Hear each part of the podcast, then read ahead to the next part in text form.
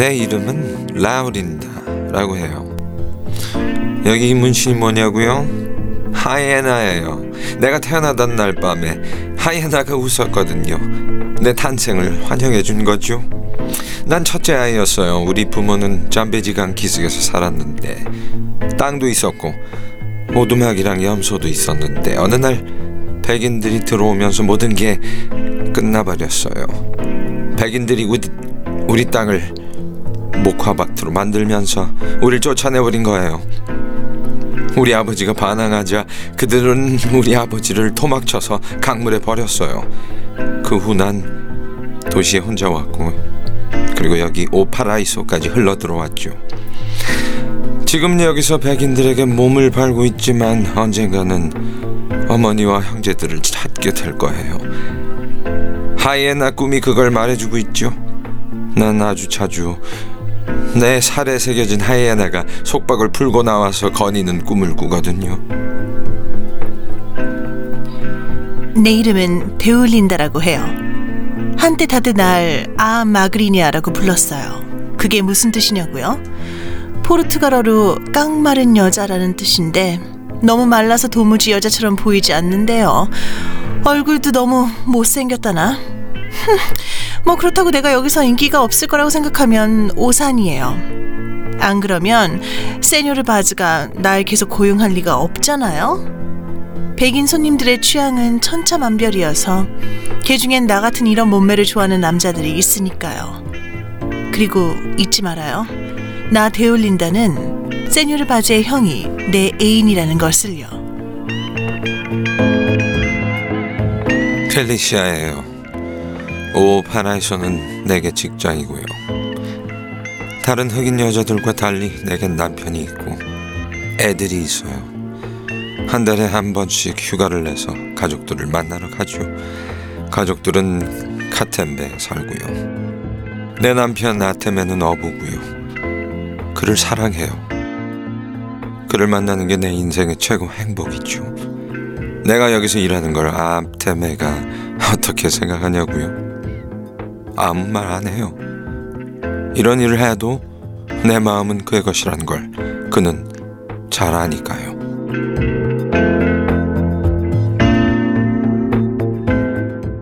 henning 망켈의 불안한 낙원에서 어, 주요 무대가 되는 곳이죠.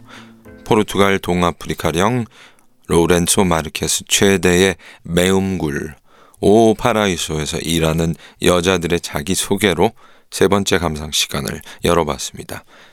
시간이 없는 관계상 이 작품에서 그 중요한 역할을 하는 여자들의 그 개인적인 사연을 세세히 소개해 드릴 수 없었던 게 좀 아쉬웠는데 이렇게라도 그들에게 잠깐 스포트라이트를 비출 수 있어서 마음이 좋습니다.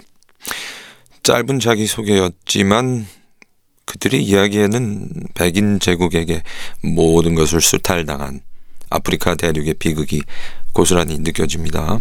동시에 음, 어떤 환경에서도 꺾이지 않는 생명력도 있고요. 네, 아직도 이런 배경이 생소하게 느껴질 분이 계실지도 모르니까요. 뭐 이런 김에 오파라이소에 대한 개요를 좀 알려드리는 게 어떨까요? 네. 어, 주인공 한나가 스웨덴을 떠났죠. 그래서 멀리 포르투갈령 동아프리카, 지금의 모잠비크에 왔습니다. 오파라이소는 모잠비크, 그 중에서도 로렌소 마르케스라는 소도시에 있는 최대의 매음굴입니다. 그 오파라이소 이것은 낙원이란 뜻이니까 좀 아이러니하죠. 네, 그러게요. 이곳은 백인 남자들을 대상으로 한 매음굴로 매춘부들은 모두 흑인들입니다. 그리고 한나가 이곳에 오게 된 건 이곳이 호텔을 겸하고 있기 때문이라서인데요. 호텔인 줄만 알고 투숙을 하게 되었죠. 세뇨르 바즈라는 남자가 이 매음굴의 주인인데요. 2회 마지막에서 이 남자가 한나에게 아주 갑작스러운 청혼을 했죠. 한나가 그 청혼을 받아들일지 귀추가 지목됩니다.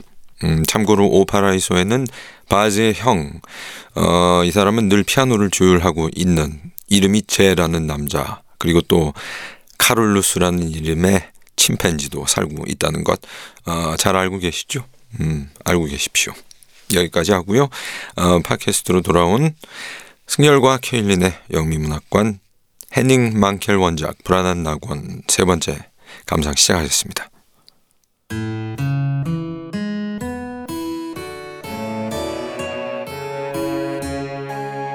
결혼 신청을 하려고 왔어요.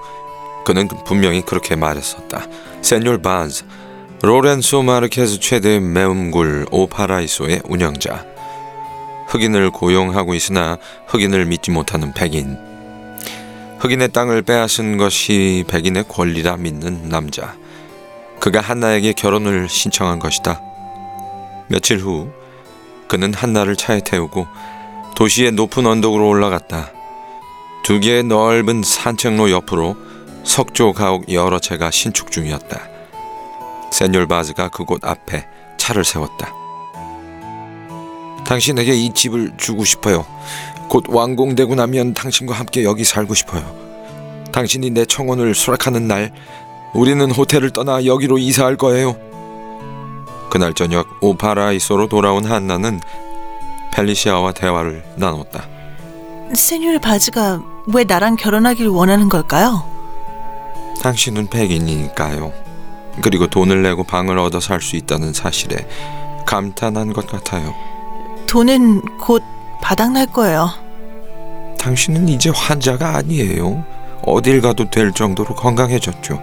그런데도 아직도 여기 남아 있는 건 뭔가가 당신을 붙잡고 있다는 거예요. 갈 곳이 아니면 돌아갈 곳이 없어서인지 다른 이유가 있는 건지 난 몰라요. 그는 당신을 존중할 거고 큰 집을 지을 거예요. 내 남편이 내게 결코 주지 못할 것으로. 한나가 쓰다. 펠리시아와 대화를 나눈 저녁, 나는 세뇨르 바즈의 청혼을 수락하기로 결심했다. 가장 중요한 이유는 더 이상 미망인으로 살아갈 자신이 없기 때문이었다. 그리고 언젠가는 룬드마르크에게 느껴졌던 감정을 세뇨르 바즈에게도 느낄 수 있을지 모른다는 생각도 했다. 3주 후, 우리는 성당 옆 신부 관저에서 간소하게 결혼식을 올렸다. 그리고 시내 최고의 호텔에서 저녁을 먹었다.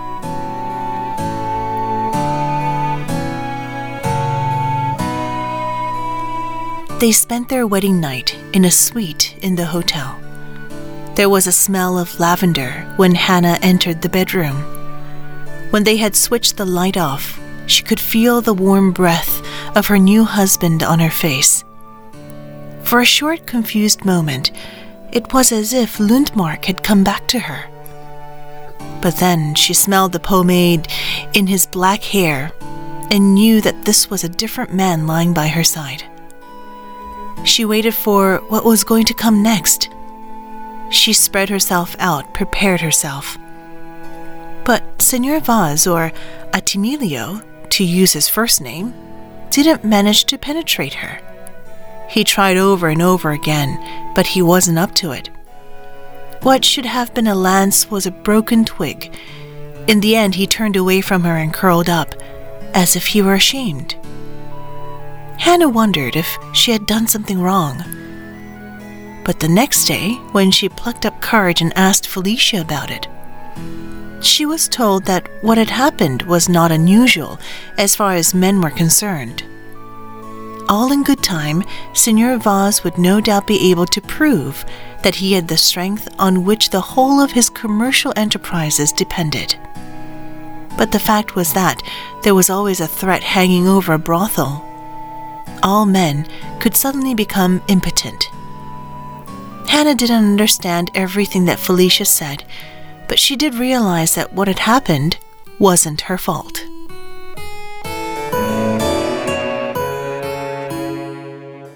첫날 밤은 새신랑의 따뜻한 숨결이 얼굴에 느껴졌다. 아주 짧은 순간 한나는 룬드마르크가 돌아온 줄 알았다.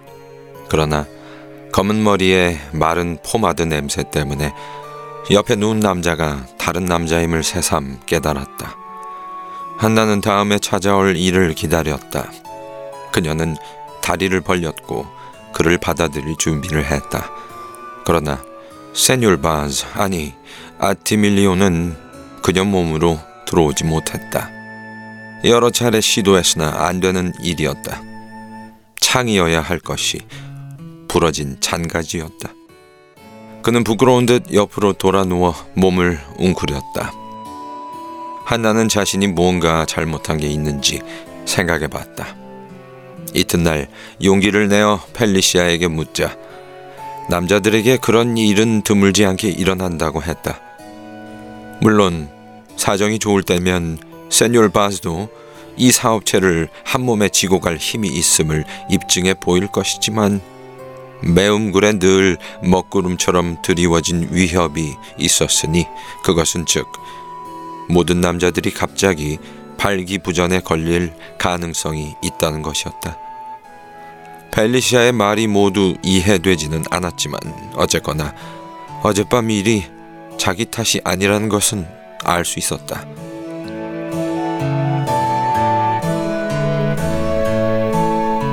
한나의 일기 한나가 쓰다 두 번째 남편 세뉴르 바즈와의 결혼 생활 훗날 나는 이 시기를 완전한 무위의 시기로 규정하게 되었다. 매일 아침 8시 남편은 집을 나가 매운 굴로 갔다가 정오에 귀가해 나와 점심을 먹은 후 낮잠을 자고 다시 매운 굴로 돌아갔다. 나는 거의 언제나 혼자였다. 그 점이 첫 남편 눈드마르크와 함께 보냈던 시간과 달랐다. 그러나 그는 늘 나에게 깍듯했고 친절했다. 밤이 되면 나 역시 스스로 놀랄 만큼 갈망하게 된 그 일을 해내려고 부단히 노력했으나 실패를 거듭했다. 그것 외에 하는 일이 전혀 없었다. 전에는 어떻게 살았나요? 내가 아무리 물어봐도 그는 대답을 회피하거나 입을 다물기 일쑤였다. 말하고 싶지 않은 것 같았다. 집에는 새 흑인이 하인으로 일했다. 정원을 가꾸는 기머거리 노인 루미고 식사와 집안일을 담당하는 아나카. 아나카는 한나가 말을 걸면 즉시 한쪽 무릎을 꿇었다. 그러지 말라고 아무리 말해도 소용이 없었다. 또 줄리에타라는 어린 처녀가 있어서 늙은 아나카가 기력이 딸려서 하지 못하는 일을 했다. 나는 아무것도 하는 일 없이 방 안에 앉아 부채질만 하면서 하루를 보냈다. 아티밀리오는 흑인 하인들에게 틈을 보여줘선 안 된다고 누누이 강조했다. 퇴근하지 않으면 그것들은 게으름을 피우거든. 하지만 모든 게 언제나 완벽하게 깨끗한 걸요. 당신이 확인을 하기 때문인 거야. 조금만 풀어주면 대충대충 넘어갈 거라고. 여긴 흑인들만 없으면 좋은 대륙이 될 수도 있는데 이놈의 흑인들만 없다면 여전히 그의 말은 이해하기 힘들었지만 나는 받아들였다. 그러자 불현듯 불안함이 엄습했다. 나는 이 도시의 다른 백인 여자들과 똑같아졌다. 한가하고 무관심하고 늘 부채질하는 여자로.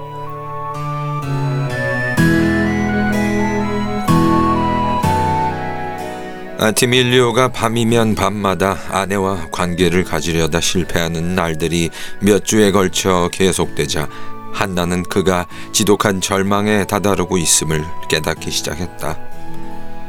한나는 다시 남몰래 펠리시아를 찾아갔다. 펠리시아는 패티체이로의 도움을 받아보라고 했다.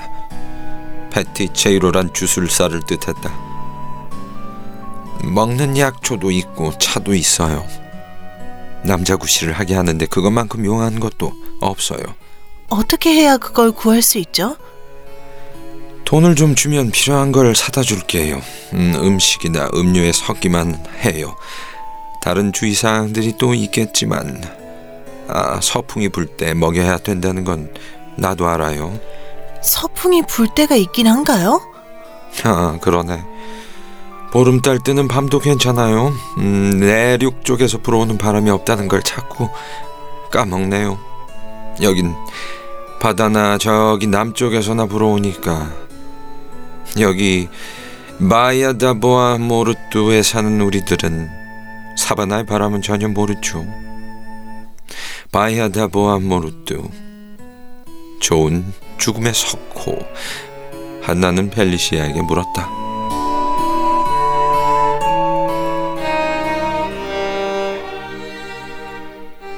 Why is the lagoon called that? Maybe because it's such a beautiful name. I always think of the blue water where dolphins swim as a cemetery for people who have a good death, uh, the sort we all hope to have. What is a good death? Felicia looked at her in astonishment. It seemed to Hannah that Felicia had a special facial expression for occasions when she was having to think about questions that could only possibly have come from a white person. Everybody thinks about how they are going to die, said Felicia. Uh, didn't you tell me about the man you lived with? The man who was a third mate on board a sh- ship uh, and had a name I can't pronounce, uh, who had a grave in the sea? His death was anything but good, said Hannah. He didn't want to die. When my death comes, I don't intend to resist it. Unless somebody is trying to murder me, I want to die peacefully. A good death is never agitated. 석호를 왜 그런 이름으로 부르나요? 아름다운 이름이기 때문이겠죠. 돌고래가 헤엄치는 푸른 물을 보면 좋은 죽음을 맞은 사람들의 공동묘지라는 생각이 들어요. 우리 모두가 원하는 그런 죽음 말이에요. 좋은 죽음은 뭘까요? 펠리시아는 놀란 눈으로 한나를 바라보았다. 백인만이 던질 수 있을 질문에 대해 생각해야 할 때 펠리시아가 짓는 그런 특별한 표정이었다. 누구나 자신이 어떻게 죽을지 생각해요. 함께 살았다가 그 헤어졌다는 그 남자에 대해 얘기한 적이 있었죠. 이름은 발음 못하겠는데 그 3등 항해사였고 바다 밑에 무덤이 있다는 그 남자요. 그의 죽음은 결코 좋은 죽음이 아니었어요. 그는 죽고 싶어 하지 않았어요. 하하, 난 죽음이 찾아올 때 저항하고 싶지 않아요. 누가 날 죽이려는 것만 아니라면 말이죠. 나는 평화롭게 죽고 싶어요. 좋은 죽음은 흔들림이 없어야 해요.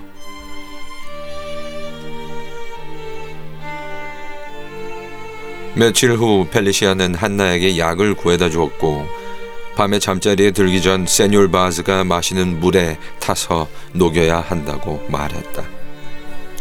달이 기울고 있었으므로 아직은 일렀다. 아티밀리오는 결혼을 완성하기 위한 그러나 여전히 헛된 노력을 몇 차례 계속한 뒤 포기하고 옆으로 누웠다.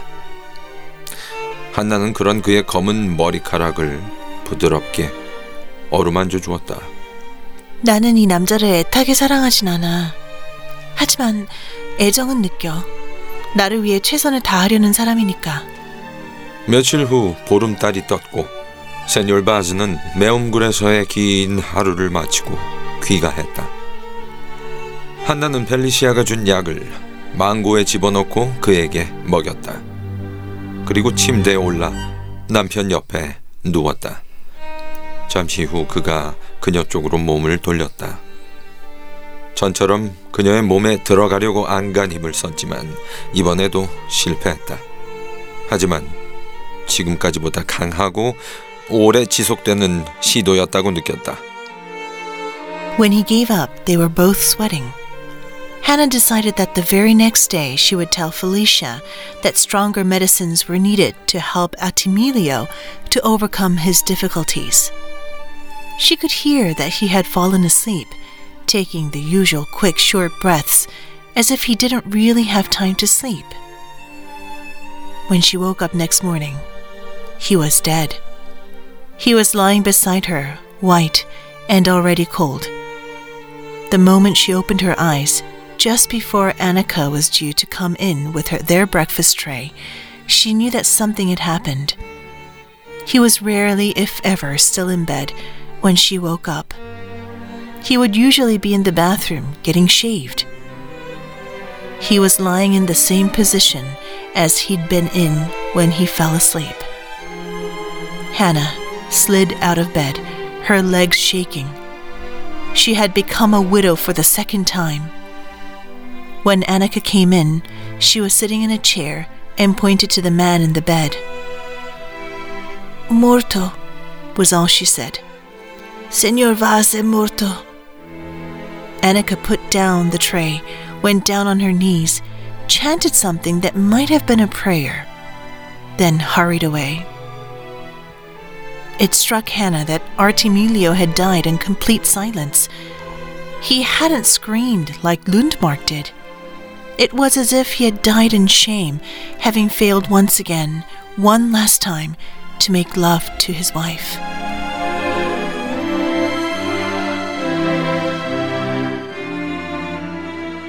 그가 포기했을 때 두 사람은 모두 땀에 젖어 있었다. 한나는 이튿날 펠리시아에게 아티밀리오가 불능을 극복하려면 더 강한 약이 필요하다고 말하기로 했다. 그는 언제나처럼 잘 시간이 없다는 듯 짧고 얕은 숨을 쉬며 잤다. 이튿날을 잠에서 깨어보니 그는 죽어 있었다. 그녀 옆에 누워 있었지만 얼굴에 핏기가 없고 몸도 이미 식어 있었다. 눈을 뜨는 순간 아나카가 쟁반에 아침 식사를 담아 오기 바로 전 무슨 일이 일어났음을 알 수 있었다. 그녀가 일어날 때 그가 아직 침대에 누워 있는 법이 없었기 때문이다. 늘 화장실에서 면도를 하고 있거나 했다. 그는 잠들 때와 똑같은 자세로 누워 있었다.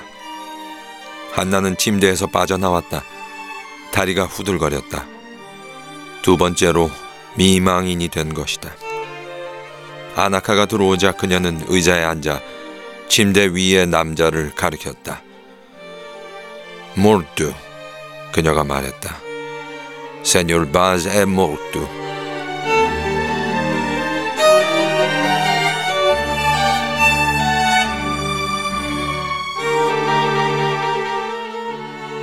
세뇨르 바즈가 죽었어요. 아나카는 쟁반을 내려놓고 무릎을 꿇고 앉아 기도문 같은 걸 외운 다음 서둘러 나갔다. 아티밀료는 완전한 침묵 속에 죽었다는 사실이 떠올랐다. 그는 룬드마르크처럼 비명을 지르지 않았다. 아내와의 관계에 또다시 마지막으로 실패했다는 수치심에 죽은 것 같았다. 한나의 일기, 한나가 쓰다. 매일 아침 눈을 뜨면 내 옆에 있는 건 아티밀리오가 아니라 털복숭이 카룰루스다. 나는 그것이 싫었다. 카룰루스가 피를 빨아먹는 벌레를 옮겨올까 봐서였다. 하지만 카룰루스도 나처럼 누군가 그리운 것임을 결국 깨달았다. 카를루스는 서로의 털을 살펴주고 깨끗이 다듬어주는 침팬지들의 집단 생활을 그리워하는 것이었다. 그게 분명해지자 서글퍼졌다. 나 자신의 외로움이 카를루스를 통해 온전히 보였다. 나는 옆에 앉아 카를루스의 몸에 죽은 벌레가 있는지 찾기 시작했다. 카를루스는 좋아라 하며 저도 답내로 내 머리를 뒤져주려고 했다. 나는 그러라고 했다. 곧 녀석은 내 희한한 단짝이 되었다. 바지가 죽은 후 호텔도 매운굴도 엉망이 되었다. 나는 그의 금고에 돈을 넣다가 작은 노트를 한 권 발견했다. 송아지 가죽 장정을 한 것으로 안에 종이장은 두꺼우면서도 감촉이 부드럽고 유연했다.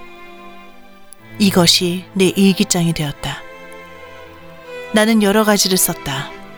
지난밤의 꿈, 카를루스가 한 일, 매음굴에서 일하는 여자들에 관한 일, 아티밀리오와 나, 서로를 만족시키기 위해 했던 그의 절망적인 시도들.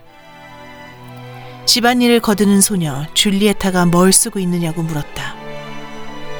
내 고향 나라 말을 쓰고 있어. 나는 말했다. 줄리에타는 문맹이라 내 일기의 내용을 봐도 알지 못했다.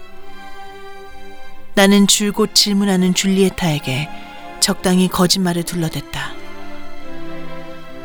한나는 왜 줄리에타에게 사실대로 말하지 않았을까?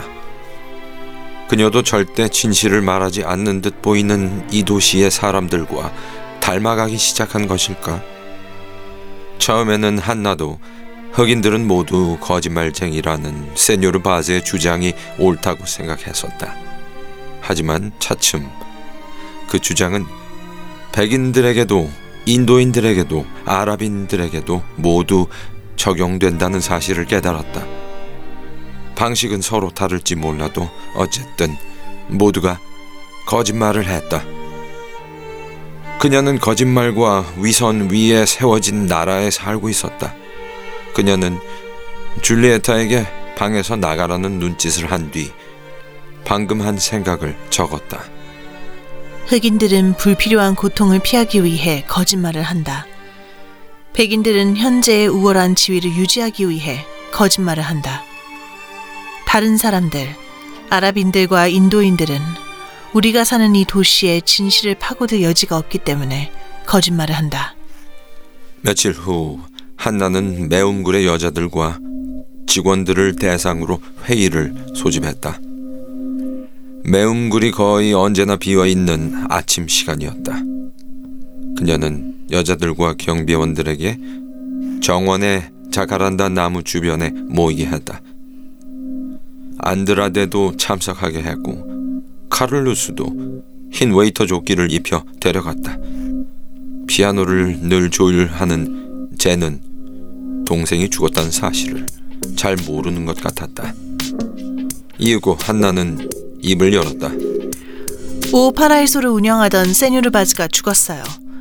그의 아내 되는 내가 앞으로 이곳을 운영하게 됩니다. 본질적으로 변하는 것은 없을 거예요. 모든 것은 대체로 전과 같이 계속될 거예요. 나는 세뉴르바즈의 미망인으로서 남편이 도입해서 이 업장의 최고의 평판을 불러온 모든 규칙과 임무와 혜택을 현행대로 유지할 것입니다. 남편이 그랬듯 여러분에게 넉넉한 휴가를 제공할 것이며 폭력을 행사하거나 기타 용인할 수 없는 행동을 하는 손님은 엄중하게 다루겠습니다.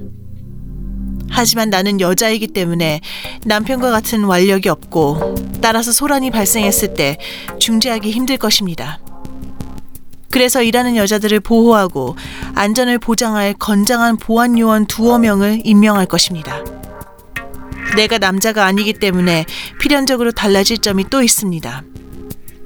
여자들인 여러분이 남자인 남편과 상의하기 어려웠을 문제들을 나와는 더 편안하게 의논할 수 있을 겁니다. 우리 모두가 서로 친밀한 대화를 나눌 수 있을 겁니다. 그리고 그것은 모두에게 긍정적인 변화가 될 것입니다. 이상입니다. 침묵이 길게 이어졌다.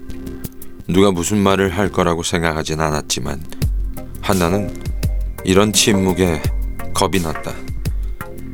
흑백 간의 통상적인 침묵이 아니었다. 꼭 집어내기 어려운 의미가 깃든 침묵이었다. 그녀는 양손을 내뻗어 회의가 끝났으니 이제 그만 가도 된다는 뜻을 알렸다. 여자들은 앉았던 의자를 들고 안으로 들어갔다. 잠시 후 한나는 그 침묵의 의미를 깨닫게 되었다. It dawned on Hannah what the silence had indicated. Nobody had wanted the closer relationship she had offered them. The silence had been heavy with an invisible reluctance. She realized that now. But she didn't understand it.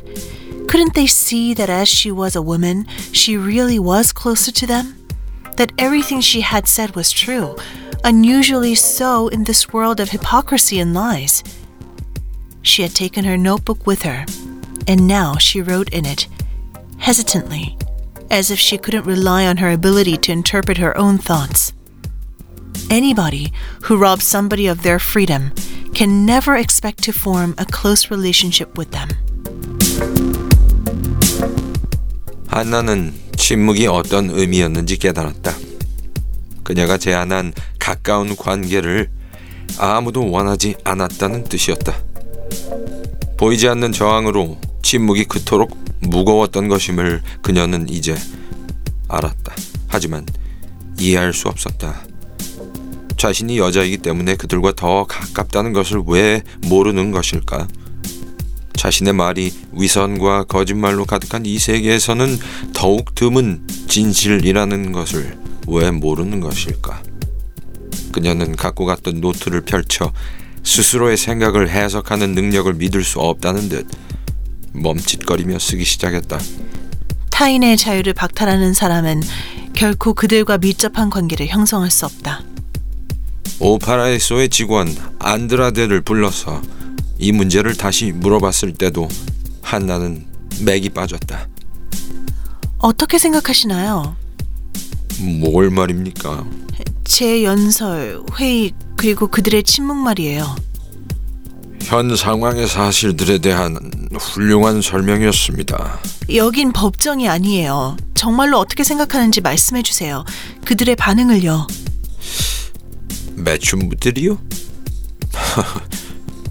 어, 입 다물고 있는 것 말고 뭘 기대할 수 있겠습니까?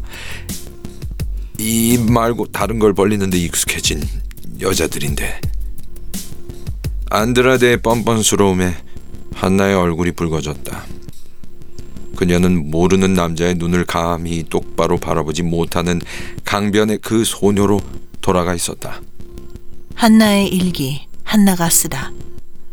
그날 닫힌 문들을 보며 매음굴 여자들의 머릿속에서 어떤 생각들이 일어나는지 나는 아는 게 하나도 없다는 생각을 했다. 펠리시아와 가끔 나눴던 대화도 이제는 할 수 없을 것이었다.